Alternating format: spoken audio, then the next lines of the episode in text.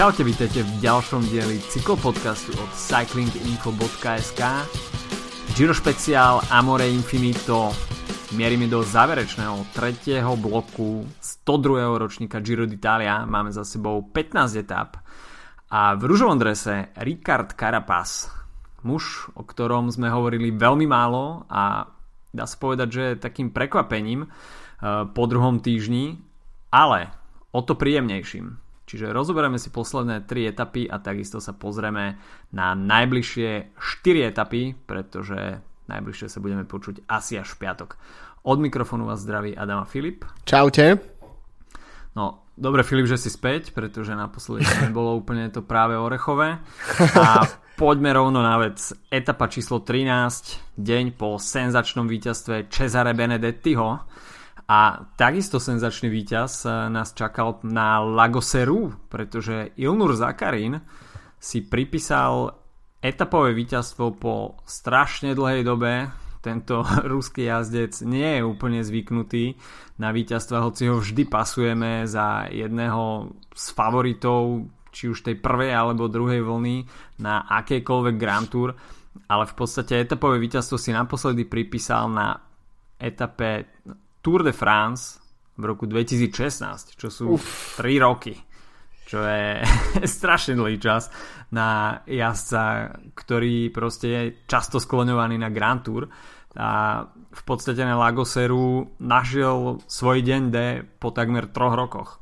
No a doteraz jazdil pomerne nenapadne, akože podľa mňa so Zakarinom vždy treba rátať. Uh, už sa ocitol na pódiu, na pódiu VLT pred pár rokmi a myslím si, že vtedy to nejak ako práve po mne to bol asi moment, kedy Zakarin dosiahol nejaký svoj asi pomyselný vrchol, uh, pretože samozrejme je to jazdec, ktorý má stále ešte len 29 rokov, čiže ešte tie najlepšie roky by mal mať pred sebou, ale myslím si, že to je presne asi uh, jazdec, ktorý môžeme očakávať, že buď sa môže sústrediť na to, že bude končiť top 5, top 10 Grand Tour, alebo mm. sa práve sústredí na takéto etapy. A trocha dôkazom toho podľa mňa bol aj ten vývoj po tej etape číslo 13, k čomu sa určite dostaneme, pretože Zakarin sa náhle dostal na do situácie, že je na pódiu, aby ho v zápäti stratil a práve po mne už asi nenavratne. Každopádne ten, ten, ten útok, ktorý tam zasadil, bol fantasticky načasovaný a, a dokázal sa naozaj pohrať takto s, s jazdcami v etape, ktorá bola v podstate jedna z prvých, ktoré, alebo ak nie vôbec, tak prvá, mm. ktorá naozaj nejakým spôsobom začala formovať tú, tú skutočnú GC bitku, že v tých uh, etapách uh, minulých tak uh, miešali karty rôzne úniky a v podstate nejaká ako tolerancia uh, líderských tímov púšťať aj pomerne nebezpečných jazdcov mm-hmm. do úniku, ale podľa mňa to, že v etape číslo 13 bol pustený dopredu jazdec ako je Ilnur Zakarin, tak uh, možno ukazoval buď to, že Loto NL, pardon, Jumbo Visma, ja ešte žijem v minulom roku, uh, tak, uh, tak jednoducho nemá tú silu tak kontrolovať preteky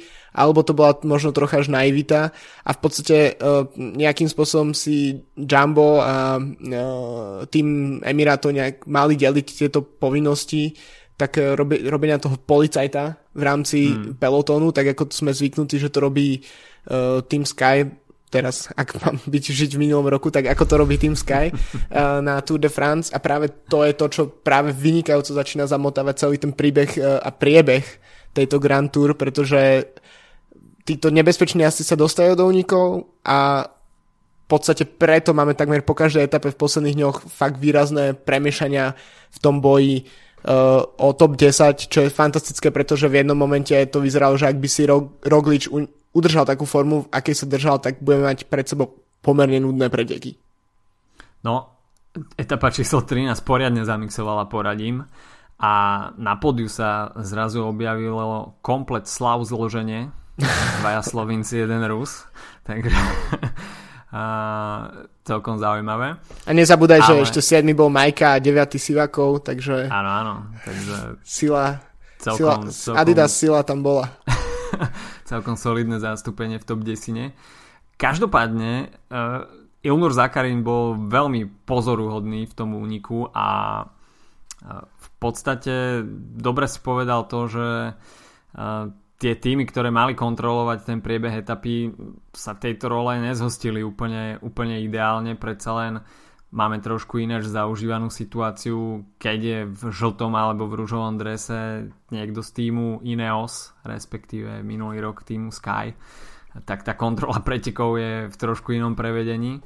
A, ale tento raz teda bolo to v režii Jumbo Visma Spojených Arabských Emirátov nie príliš úplne podarené, aj keď teda Primož Roglič eh, stále bol eh, na dohľad Janovi Polančovi, hoci teda 2,5 minúty z eh, takéhoto hľadiska nemožno to úplne označiť na dohľad, ale Primož Roglič mal stále ešte tie ESA v rukáve a Jan Polanč nepatrí úplne k top vrchárom. Každopádne Ilnur Zakarin etapové víťazstvo preňho a veľké, veľké miešanie poradia v top 20 v podstate sa nám oddelilo zrno od pliev a po tejto etape sa nám vytvorila nejaká zostava, ktorá reálne bude bojovať o tú top 10 a o pódium. Čo sa v podstate potvrdilo už v etape e, číslo 14, a kde sme videli zaujímavé ťahy aj od Simona Jejca, ktorý sa v posledných dňoch e, vôbec nehambí útočiť, čo inému samozrejme aj ostáva pretože tá jeho strata je naozaj priepastná a iba takéto naivné panáš útoky a, a ukrajovanie sekundy po sekunde mu môžu ešte priniesť úspech, aj keď uh, teda ani to nie je úplne zaručené.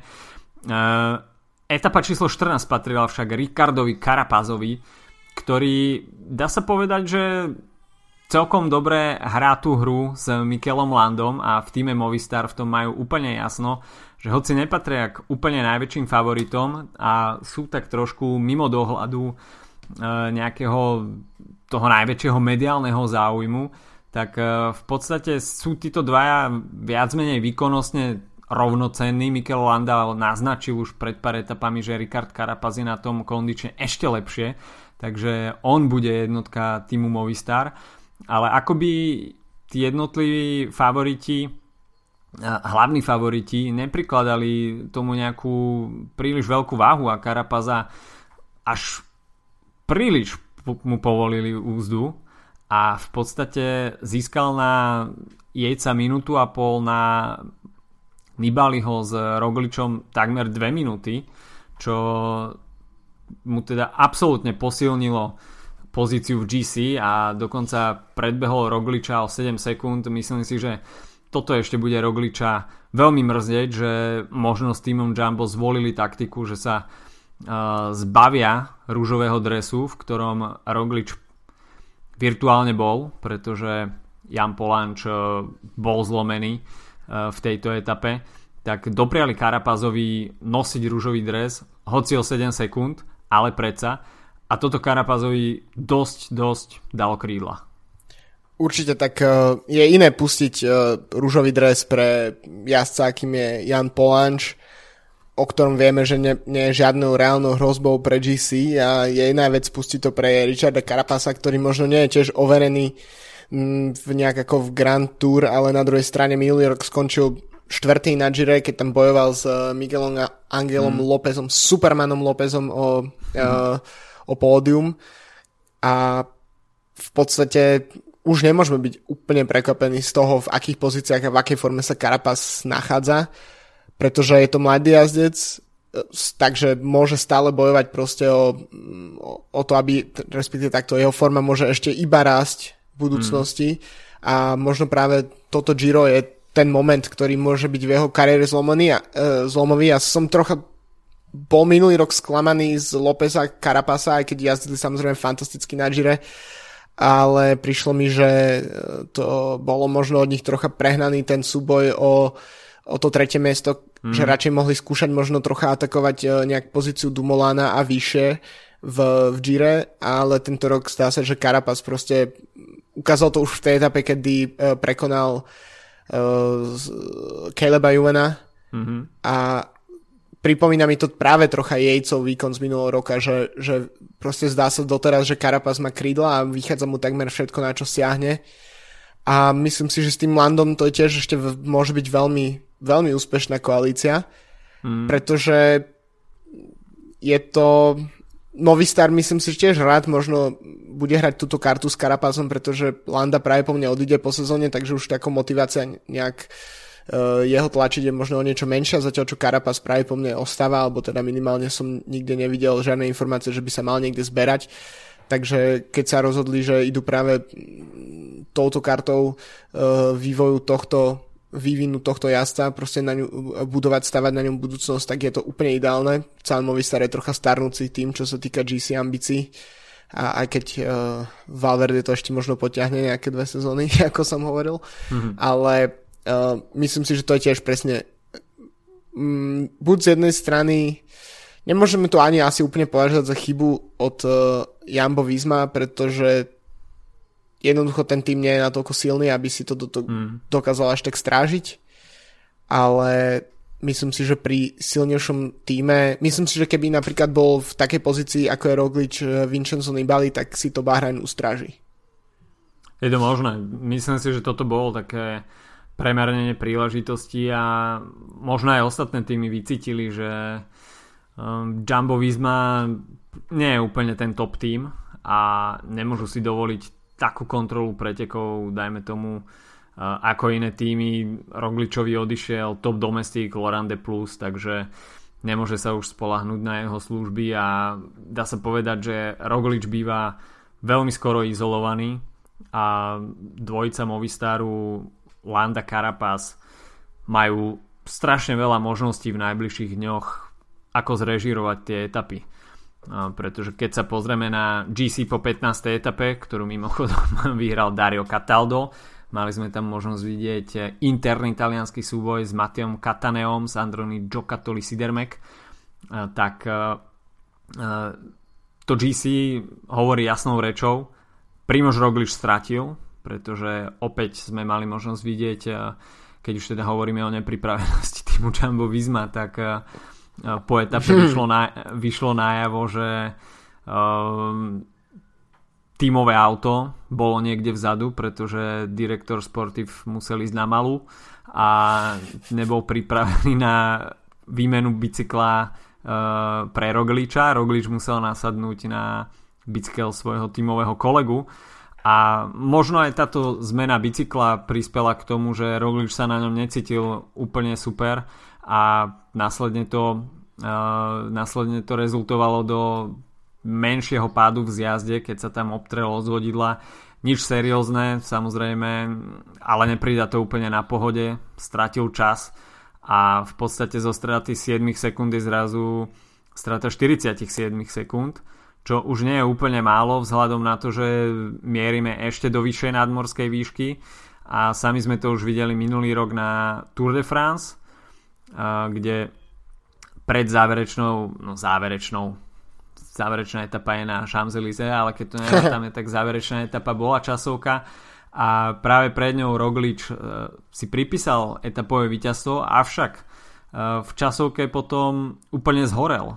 A v podstate Tam, je to určité to vodítko, je to určité vodítko, že Rogličovi zatiaľ tretí týždeň nepríliš sedí, zatiaľ v ňom nepresvedčil a mierime práve do tretieho týždňa. A až by sme sa mali riadiť e, nejakými notami z minuloročnej túr, tak dalo by sa povedať, že Roglič stráca pôdu pod nohami. Tak uh, tiež presne ako si spomínal tú nadmorskú výšku, tak Carapaz ako ekvadorský jazdec sa narodil v, neviem presne už v akej výške, ale bol, je to dosť seriózne na 2000 metrov. Uh, neviem, či v Slovensku majú také kopce, v ktorých, z ktorých pochádza Primož Roglič. On z takých skákal. Aha, a, ok, lebo on bol, to je ten, ktorý bol skoka na lyžiach, že? A, ale ešte keď, keď si pri tých uh, výmenách bicyklov, tak viem, že sme sa nevenovali vôbec pretekom okolo Kalifornie, ale tam vlastne nastala podobná situácia s TJom Van Garderom, mm. keď uh, musel meniť bicykel a zobral tak, si TJ. bicykel, myslím, od uh, Leclena Mortona, ktorý má, uh, mal naopak uh, brzdy nastavené na akože prednú brzdu na pravú travers a teda. A vlastne to spôsobilo jeho druhý pad to v tej kontroverznej etape, kedy sa tam uh, šachovalo s tým pravi, trojkilometrovým pravidlom, aby vlastne mohli udržať uh, TJ v uh, žltom drese. Tak uh, presne, no to je ukážka toho, že OK, jazdíme na bicykloch jednej značky, ale každý má svoje nejaké špecifikácie, uh, nielen čo sa týka vzrastu, ktoré sa týkajú vzrastu, ale aj rôzne nastavení. A predpokladám, že E, Primož Roglič ako časovkár, tak e, si dáva špeciálne záležať na niektorých vychytávkach, pretože to je, aspoň tak sa mi to podľa mňa spája s tým, že to sú jazdci, ktorí väčšinou sú takí ako metodickejšie pristupujú k e, nastaveniu každého detailu na ich bicykle.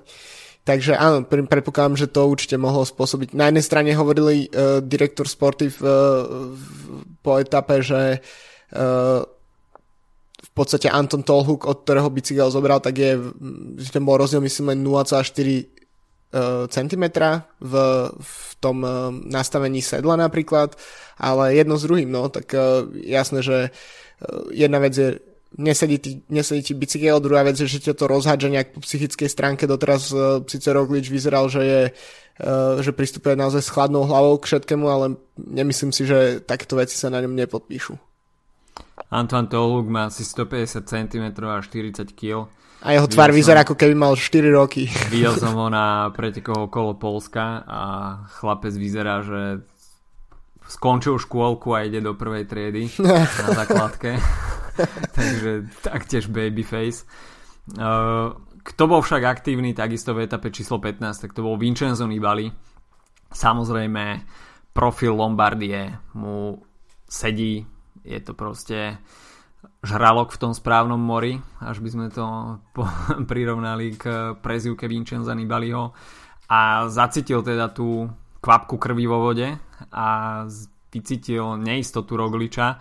Snažil sa atakovať, avšak e, pff, na moje prekvapenie nezískal taký čas, ako som očakával a v podstate určite mal v pláne získať na Karapa za nejaký čas, ale tú dominanciu, čo mal v zjazde, nedokázal nakoniec pretaviť e, na nejakú časovú výhodu a v podstate Karapas si ho tam veľmi pohodlne stihol dolepiť. E, takisto bol tam aj Simon Yates, ktorý ukazuje, že tá jeho forma nejakým spôsobom graduje, avšak e, tá jeho strata je naozaj vyše 5 minútová, takže ale myslím si, že pred tým záverečným týždňom je minimálne boj o pódium stále otvorený. Keď si zoberieme top 5 eh, Miguel Angel, uh, top 5 top 10 uzatvárajú Miguel Angel López strata 6 minút, ale v podstate tretí Nibali má stratu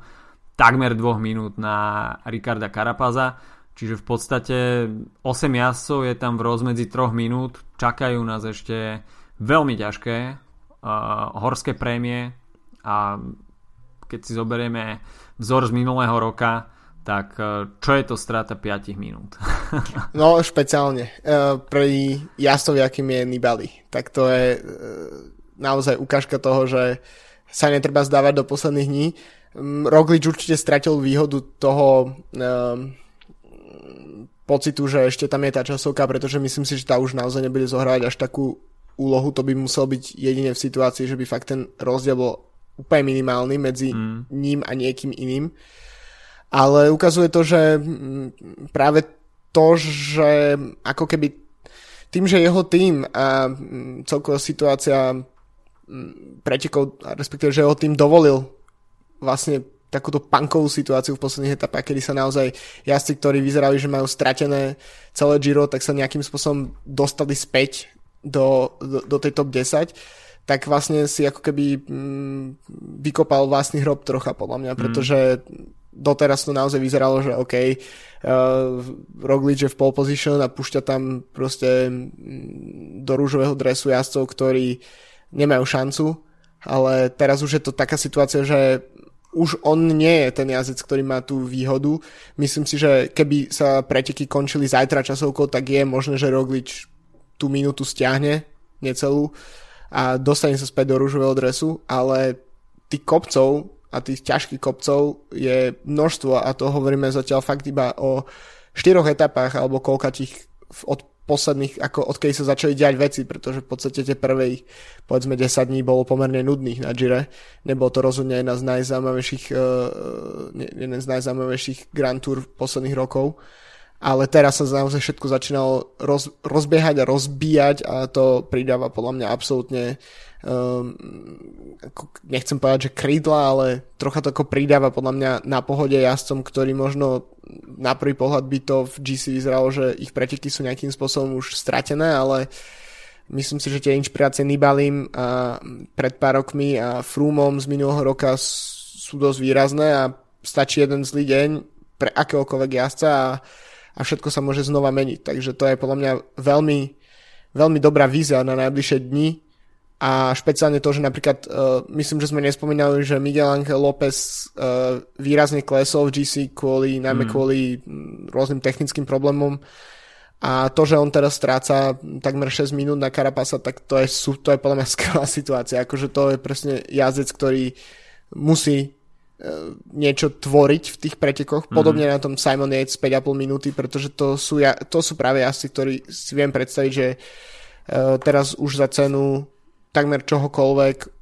Obidvaja už sú overení jazdci na Grand Tour. Yates ju vyhral, uh, Miguel Angel López bol dvakrát na pódiu Grand Tour, čiže vlastne není si podľa mňa čo dokazovať, nemá pre nich význam podľa mňa bojovať o 5. miesto alebo tak, mm. ale má význam pre nich úplne rozbiť kompletne celé preteky a napríklad sa približiť pódiu.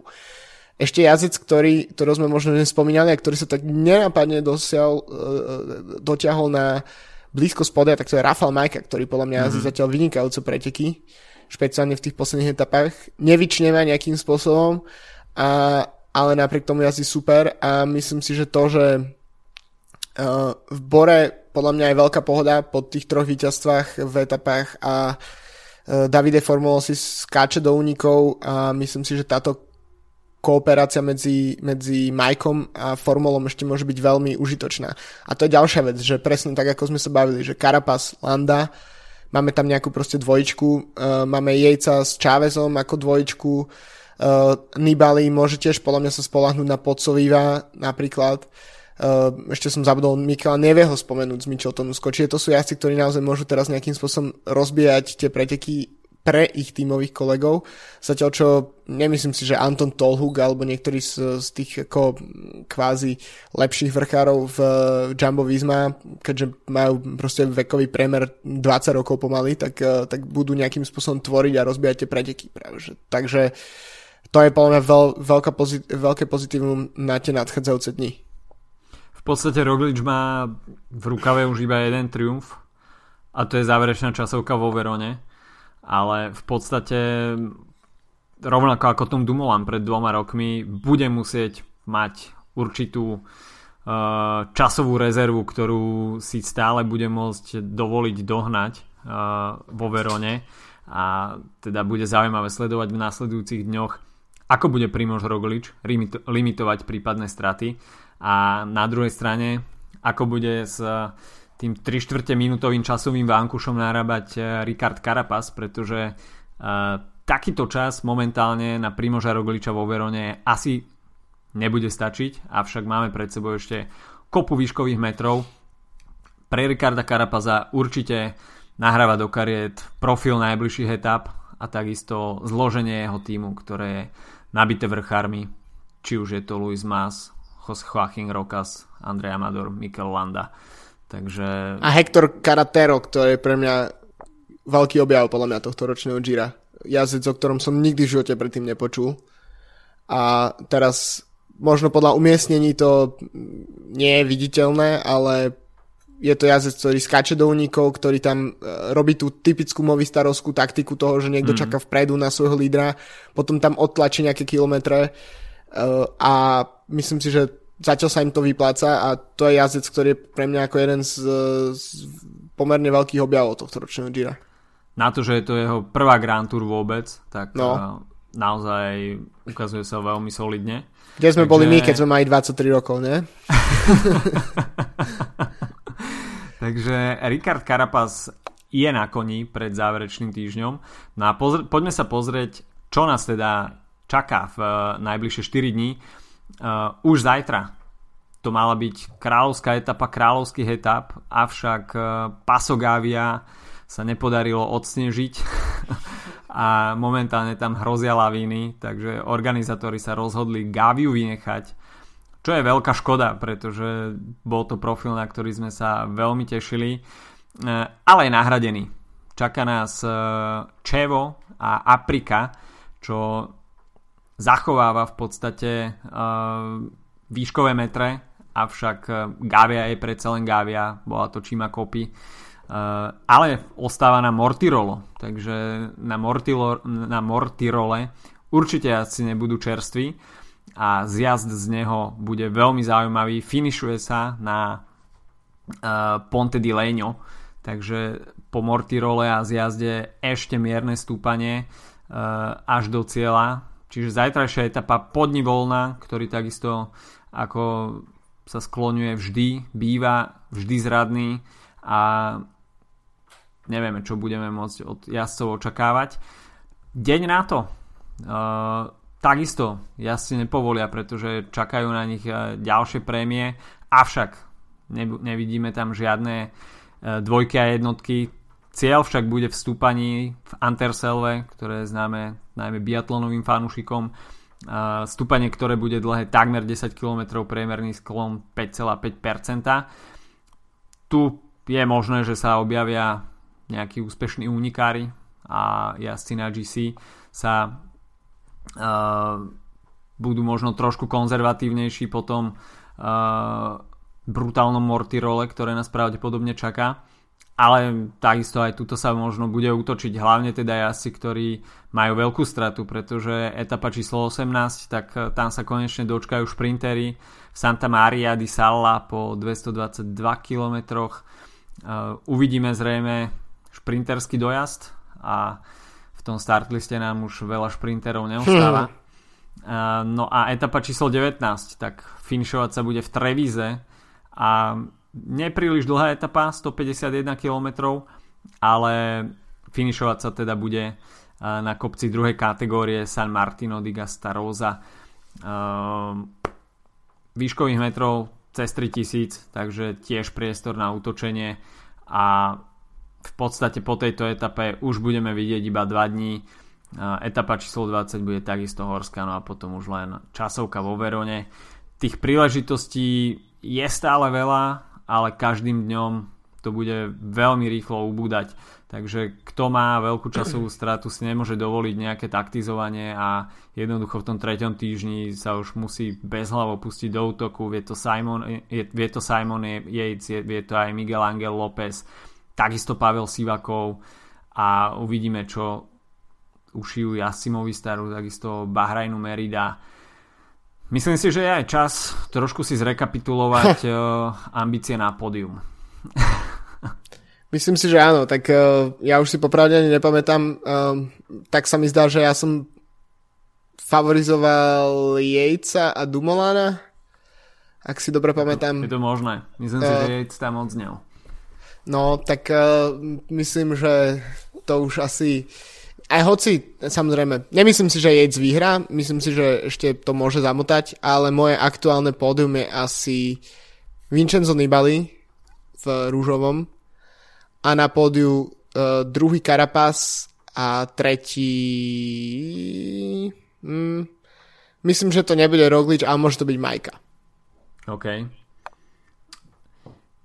Ja si myslím, že Ricard Carapaz udrží rúžový dres Možno je to trochu naivné, ale pôsobí na mňa zatiaľ veľmi sviežo a jedinú hrozbu vidím v tej záverečnej časovke, ale ani tu nemá úplne tragickú. Mm, takže podľa mňa Richard Carapaz Roglič neviem, neviem fakt. A podľa mňa ostane na pódiu, ale predbehne ho ešte Vincenzo Nibali. Mm. Takže Roglič podľa mňa bude zachraňovať pódium v tej záverečnej časovke. Myslím si, že najbližšie dní bude limitovať straty. Myslím si, že nebude úplne čerstvý a tie výškové metre, ktoré jaso ešte čakajú, tak tie ho celkom dosť preveria.